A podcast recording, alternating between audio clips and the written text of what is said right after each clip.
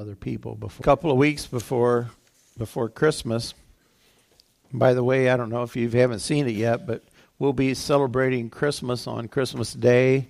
Um, we're going to have uh, worship at 10:30, and then the, the children are going to present a program at 10:30 that morning. And we're not going to have um, life groups and Sunday school for the kids. We're just going to come at 10:30 and meet. So that'll be our our time of gathering on Christmas.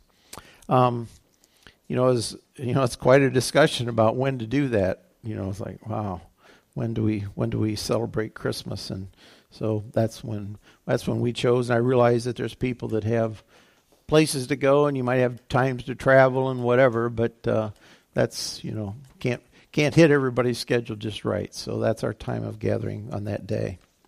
Um, so between now and uh, that Sunday, I want to look at some of the the people, the characters around uh, the Christmas story, Jesus' birth. Um, today, I'm going to look at people prior to prior to his birth, and I'm going to go back about 700 years. Um, there was a prophet by name of Isaiah, and he uh, he spoke about 700 years before Jesus. Now, 700 years is a pretty long time.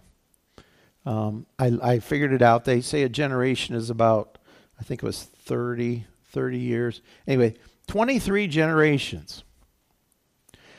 The other night on Wednesday, we were talking about uh, passing things on, you know, information to our children and, uh, you know, stories and we were talking about how far back we kind of remember stories. And you know, in reality, I don't know, maybe you're different, maybe your family's different, but for a lot of us, you know, that's only about one or two generations. We can remember stories maybe our grandparents told us. You know, we remember back a little bit. Unless they documented, we talked about, well, sometimes, you know, if we maybe we got a journal and write down some of those stories because how else will they pass on? And then you think about somebody like Isaiah 700 years before Jesus' birth. 23 generations. What's the chances, if it wasn't a God thing, what's the chances that they could pass that on for 700 years? What's the chances that some somebody could write down something and, and it would be passed on for 23 generations?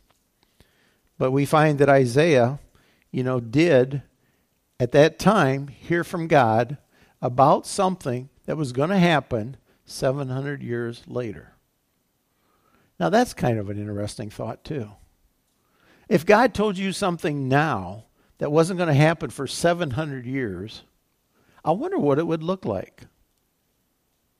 I wonder, you know, I wonder, I wonder what it would, what it would would look like, you know. And it's not something you thought up.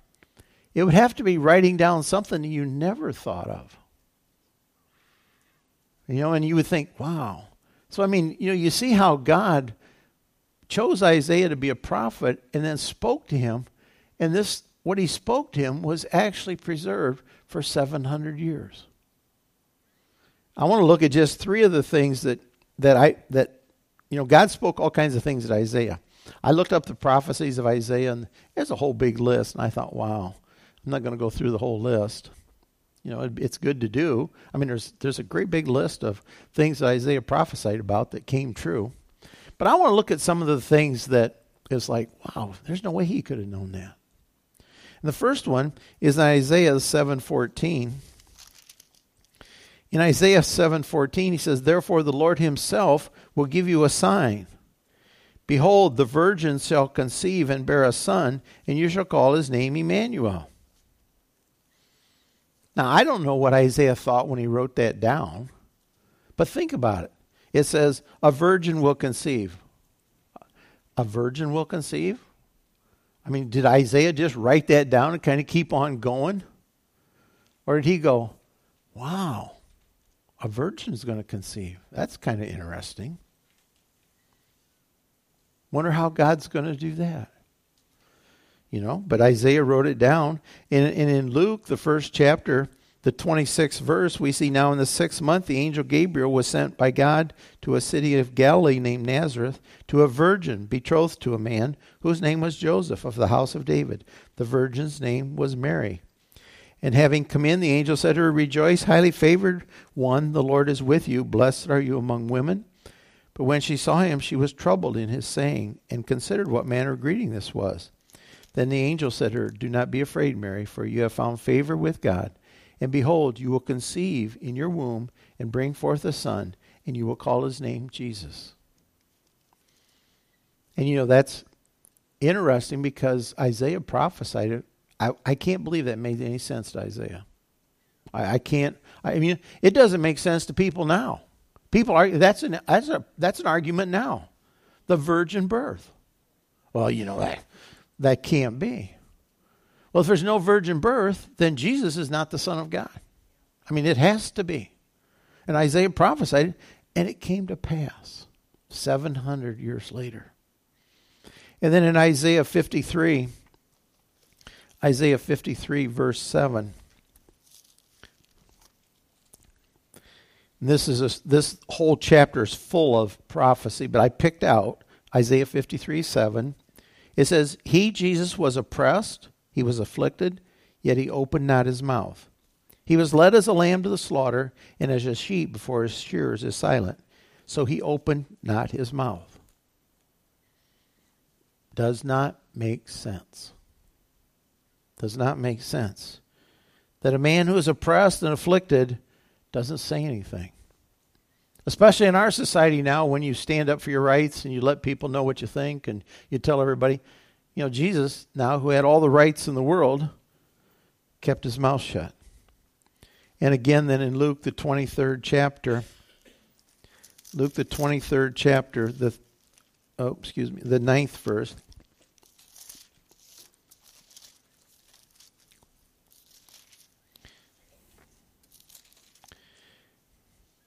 It says, Then they questioned him with many words, but he answered him nothing. Talking about Jesus before Pilate.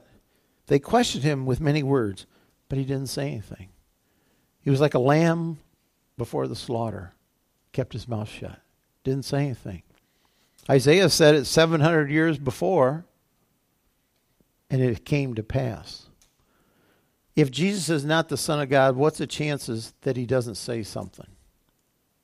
What's the chances of you and I, if we were put in a position like that, we wouldn't start saying, look, wait a minute, there's something wrong here. Or we would say things nowadays like, can I call my lawyer? You know, is there somebody to help me? This is not right. Isaiah said, You know what? He's going to go and he's not going to say a word. And Jesus came and fulfilled that prophecy. And then in Isaiah 53 12, it says, um, Therefore I will divide him a portion with a great, and he shall divide the spoil with a strong, because he poured out his soul unto death, and he was numbered with the transgressors. And he bore the sins of many, and made intercession for the transgressors. It says, He was numbered with the transgressors if you're talking about the Messiah, the King of Kings, the Lord of Lords, if you're prophesying that this Messiah is coming to set us free, why would you say he's going to be numbered with the sinners? Does not make sense. That is not a position you would put the King of Kings, Lord of Lords. And the people had trouble with that. They had trouble with the fact that they wanted Jesus to come as the king and set them free from all their oppression. And he came and he set them free from sin, that oppression. And then in Luke, Luke, the 22nd chapter, the 37th verse.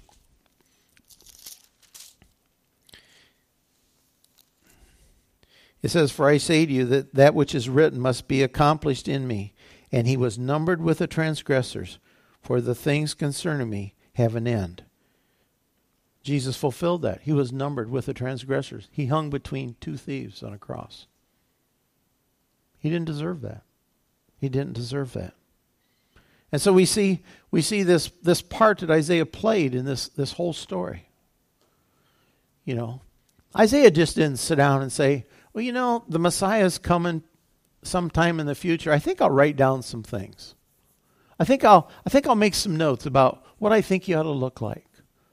No, Isaiah heard from God. Isaiah, you know, the Bible says he had a vision. You know, the Lord spoke to him. And Isaiah wrote down things that he had no way of knowing. He had no way of knowing. And only the Messiah could come and fulfill that. And Jesus came and he fulfilled those prophecies 100%. 700 years. We are now 2,000 years past his birth and his death on a cross. 2,000 years. And he has prophesied that he's coming again.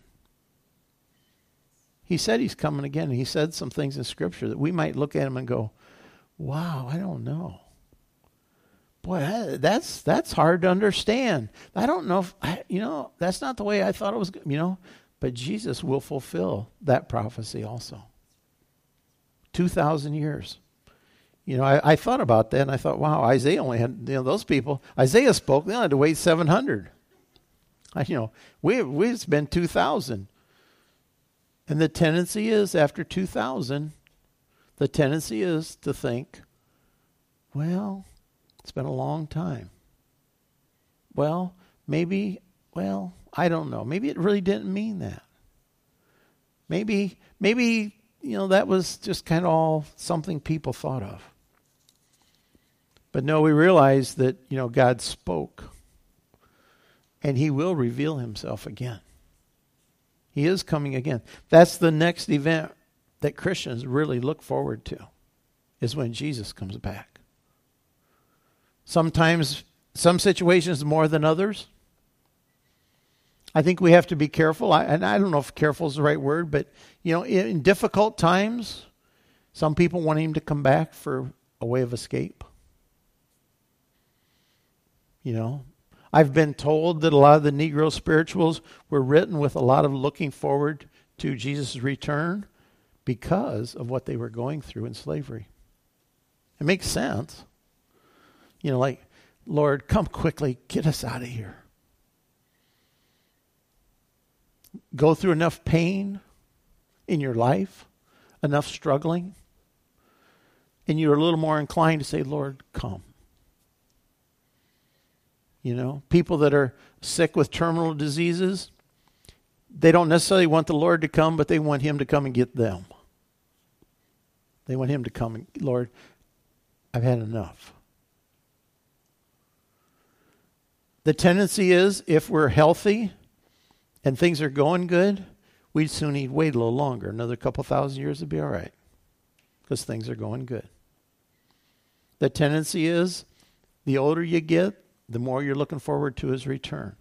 The tendency is if you're under 20, you'd soon he'd wait a while. That's just that's just how it is. That's just how it is. Someday he's going to come back. There's going to be a baby just born before he returns. Because that's the most important.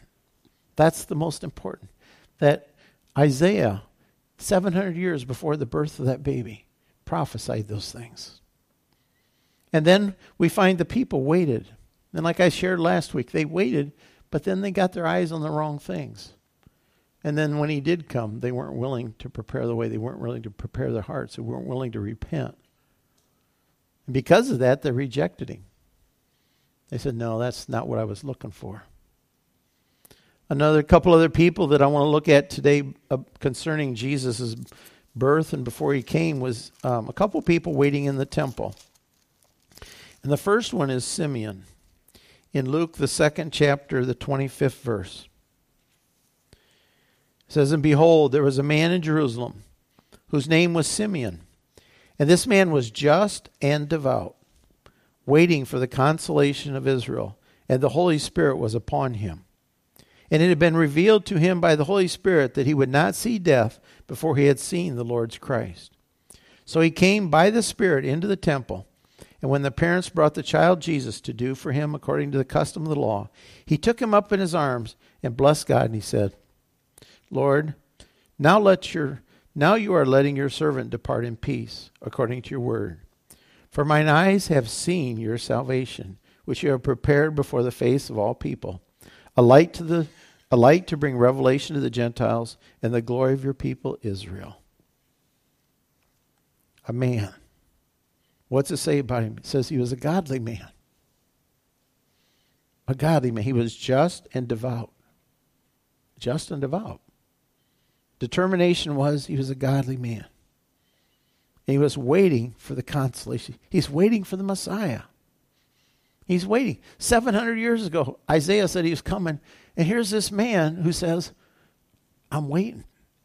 And it says that he waited. But here's the thing, folks. It wasn't because Simeon thought, you know, I ought to go down to the temple and hang out. I bet the Messiah shows up. It says the Holy Spirit revealed it to him. Simeon didn't think this up on his own. It says the Holy Spirit revealed to him that he would not die until he had seen the Messiah. And so he waited faithfully. And it says he came by the Spirit into the temple. The Spirit, the Spirit of God brought him to the temple. You see the activity of God's Spirit in this man and how this man willingly listened and allowed this to happen. And he was there when the Messiah came as a baby. You don't figure that stuff out. You don't you don't make that happen in your head. You don't say, "Well, the Messiah's coming. I think I'm the one that's supposed to get down to the temple and be there when he shows up." And I think it's going to be on Tuesday. You know, you don't figure that out. But it says he was a godly man, and God's Spirit revealed it to him, and God's Spirit took him there. The activity of God's Spirit in this is everywhere. Interesting, had a discussion in our family. Uh, we had a family gathering yesterday and had a discussion about a lot of things, you know, like you always do at family gatherings. And so we had this big discussion. One of the comments was, well, the Spirit's in all of us. We just got to figure it out. Well, I want to tell you something, folks. The Holy Spirit isn't in all of us. And it's up to us to figure it out. The Holy Spirit comes upon us, and we, are, we receive Him. But not every human being walking on this earth has the Holy Spirit in them. You know, Simeon allowed that to happen. It wasn't it wasn't, you know, he didn't figure this out. It wasn't in his head, you know, because the comment was, well, we all have to kind of figure out the Spirit and we all have to figure out who he is and we all have. I'm like, wait a minute. Anytime I try to start figuring stuff out, I usually get further away from God. When I try to figure out what God's doing, I figure out what He ought to do this, He ought to do that, and this is how He ought to be, and this is how He ought to be. You know, God's Spirit's revealed through the Word, and the Word of God tells us who the Spirit is and how He comes to us and upon us. And that's what He did to this man, Simeon. Because Simeon was a devout man, a righteous man, waiting. God saw that, and His Spirit came upon him. And Simeon says, Wow, Lord, okay, I can die now because I've seen the Messiah. I've seen the Messiah. I believe at that time nobody else saw him. Nobody. I don't. I, you know. I don't think anybody else in the temple at that time saw him and said, "Wow, there's the Messiah." It was revealed to Simeon because he was ready. He was watching. It's so important that we watch and we're ready. We're not going to miss it as far as the event. But what we can miss is being ready. What we can miss is being ready. And then there's a lady later on. Her name is Anna in the second chapter, the 36th verse. It says, Now there was one Anna. Anna was a prophetess, the daughter of Phanuel, the daughter of the tribe of Asher. She was of great age she lived with a husband seven years from her virginity. And this woman was a widow of about 84 years, who did not depart from the temple, but served God with fastings and prayers night and day. And coming in that instant, she gave thanks to the Lord and spoke to him and, all, to, and to all those who looked for the redemption in Jerusalem. Interesting. Here's a lady. She is 91, according to my calculations. No, she's older. Anyway, she's she's great in age. She's 84 years old. She'd been a widow for 84 years. Lived with her husband seven. That's 91. I don't know when she got married, but she's over 100. Okay? What's it say about her? Says she was a prophetess. She spoke the word of the Lord. So the lady was inclined to hear from God and speak what God said. But it says she did not depart from the temple, but served God with fastings and prayers night and day. What kind of a commitment is that? Of course, that's back when you didn't have nothing else to do. You know, we got too many things to do now to be doing silly things like that. You know, you know. Well, I would agree that it's different back then. But I would also say that I think she was the only one. Doesn't say there was a crowd. It says a woman who came and did not depart from the temple, but served God with fastings and prayers day and night. And coming in that instant, another coincidence, she happened to be right there at the right time, at that instant, and she spoke to him and to all those who looked for the redemption of Israel. She gave thanks. She was thankful. What can we see from these people? What can we see? Well, they were all pretty faithful. You know, they were they were they were pretty faithful. Isaiah was faithful to write what God spoke to him. Simeon was faithful to wait. Anna was faithful to serve and wait. They were devoted. They were committed and they were looking for what was coming. They were looking, they were ready. They were ready for what was coming. In Matthew, the 25th chapter, the 13th verse, Jesus, he told a story of 10 virgins. That's a story of being ready, being ready for when the bridegroom comes. And here's the statement that he makes in verse 13. He says, Watch, therefore, for you know neither the hour nor the day in which the Son of Man is coming. Watch. He tells us to watch. Watch, wait. And I think for the Christian, it's important for us to, to think about what are we waiting for? What are we looking forward to? What are we what's our expectation? I think that we have to be willing to look for what is coming and be ready for what is coming. Jesus, when he comes again to judge the world, we have to be looking for it. We have to be ready. We have to be watching. Because that sense of anticipation causes us to live the way we should. Because if we're watching and we're waiting for him, because we don't know it could be real soon, yeah, that causes me to live a little different. If I think Jesus is coming back in a hundred years, well, hey, you know, we got lots of time. We can get ready in 90, or we can get ready later. We can put that off. I think there needs to be an expectancy that he's going to come today. Because that expectancy causes us to do his will. To be like Anna and Simeon, devoted, committed, righteous, devout. Those aren't words just for a couple people. Those are words that apply to us. That we're ready. We're ready. We're ready for whenever he comes. We're looking forward to that day. We're looking forward to his return so that we can go and reign with him forever and ever and ever. You know, and I don't I'm I'm not faulting anybody, myself included.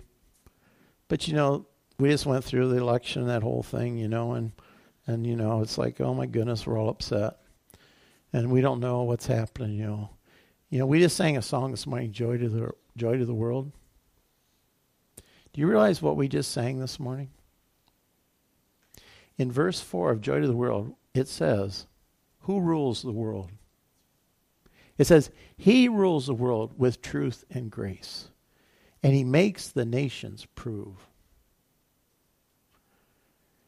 You know, if we don't look to his return and keep our eyes on him, you're going to get distracted. You're going to get caught up in all kinds of stuff, me included. We're going to get caught up in all kinds of stuff that's going to distract us from what's really important. And we're not going to be ready. I believe we have to be single minded. I believe we're supposed to continue to carry on until He comes. We're supposed to continue to serve and we're supposed to continue to work. We're supposed to continue to reach out. We're supposed to continue to do the work of the kingdom. But I believe it's with the anticipation that He's returning and that we're ready. We're ready. Because the same way it all fell in place the first time, it's going to all fall in place the second time. It's going to all, it's going to happen not like that, but it's going to happen the same way. He's going to come back for his people. And we have to be ready. And the only way to be ready is to accept what he's done for us. He, he paid the price for our sin. You can't work enough. You can't be good enough. You can't get enough good things to outbalance the bad things. You have to accept what He has done, repent of your ways, and turn to Him and receive what He's done for us. It's really kind of simple, but it sometimes is so hard because it seems so easy. But that's that's the way we get in. When we stand before God when he comes back and he stands to judge, the only thing that's make us clean is the blood of Jesus that cleanses us from all sin. It's only the blood of Jesus.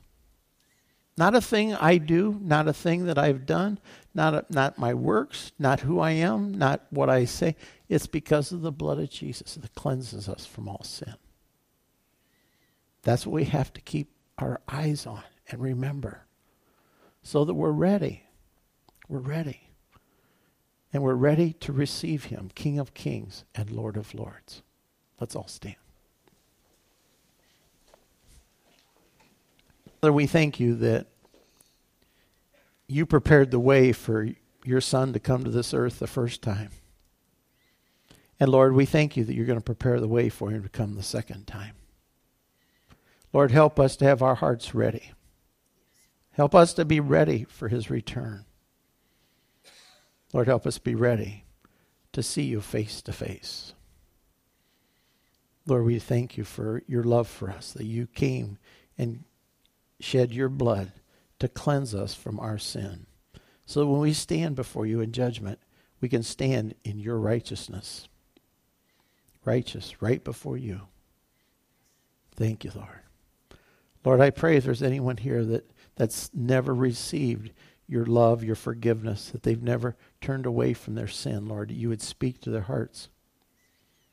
Lord, help them to do that in their own way to turn away from their sin and receive you, their Lord and Savior. Lord, we just pray that as we prepare for Christmas, Lord, we, we spend all this time remembering what you did. That, Lord, we don't forget that the next big event is your coming again. Lord, we're ready for that. And actually, Lord, remind us that it's not that important sometimes that we're all ready for Christmas.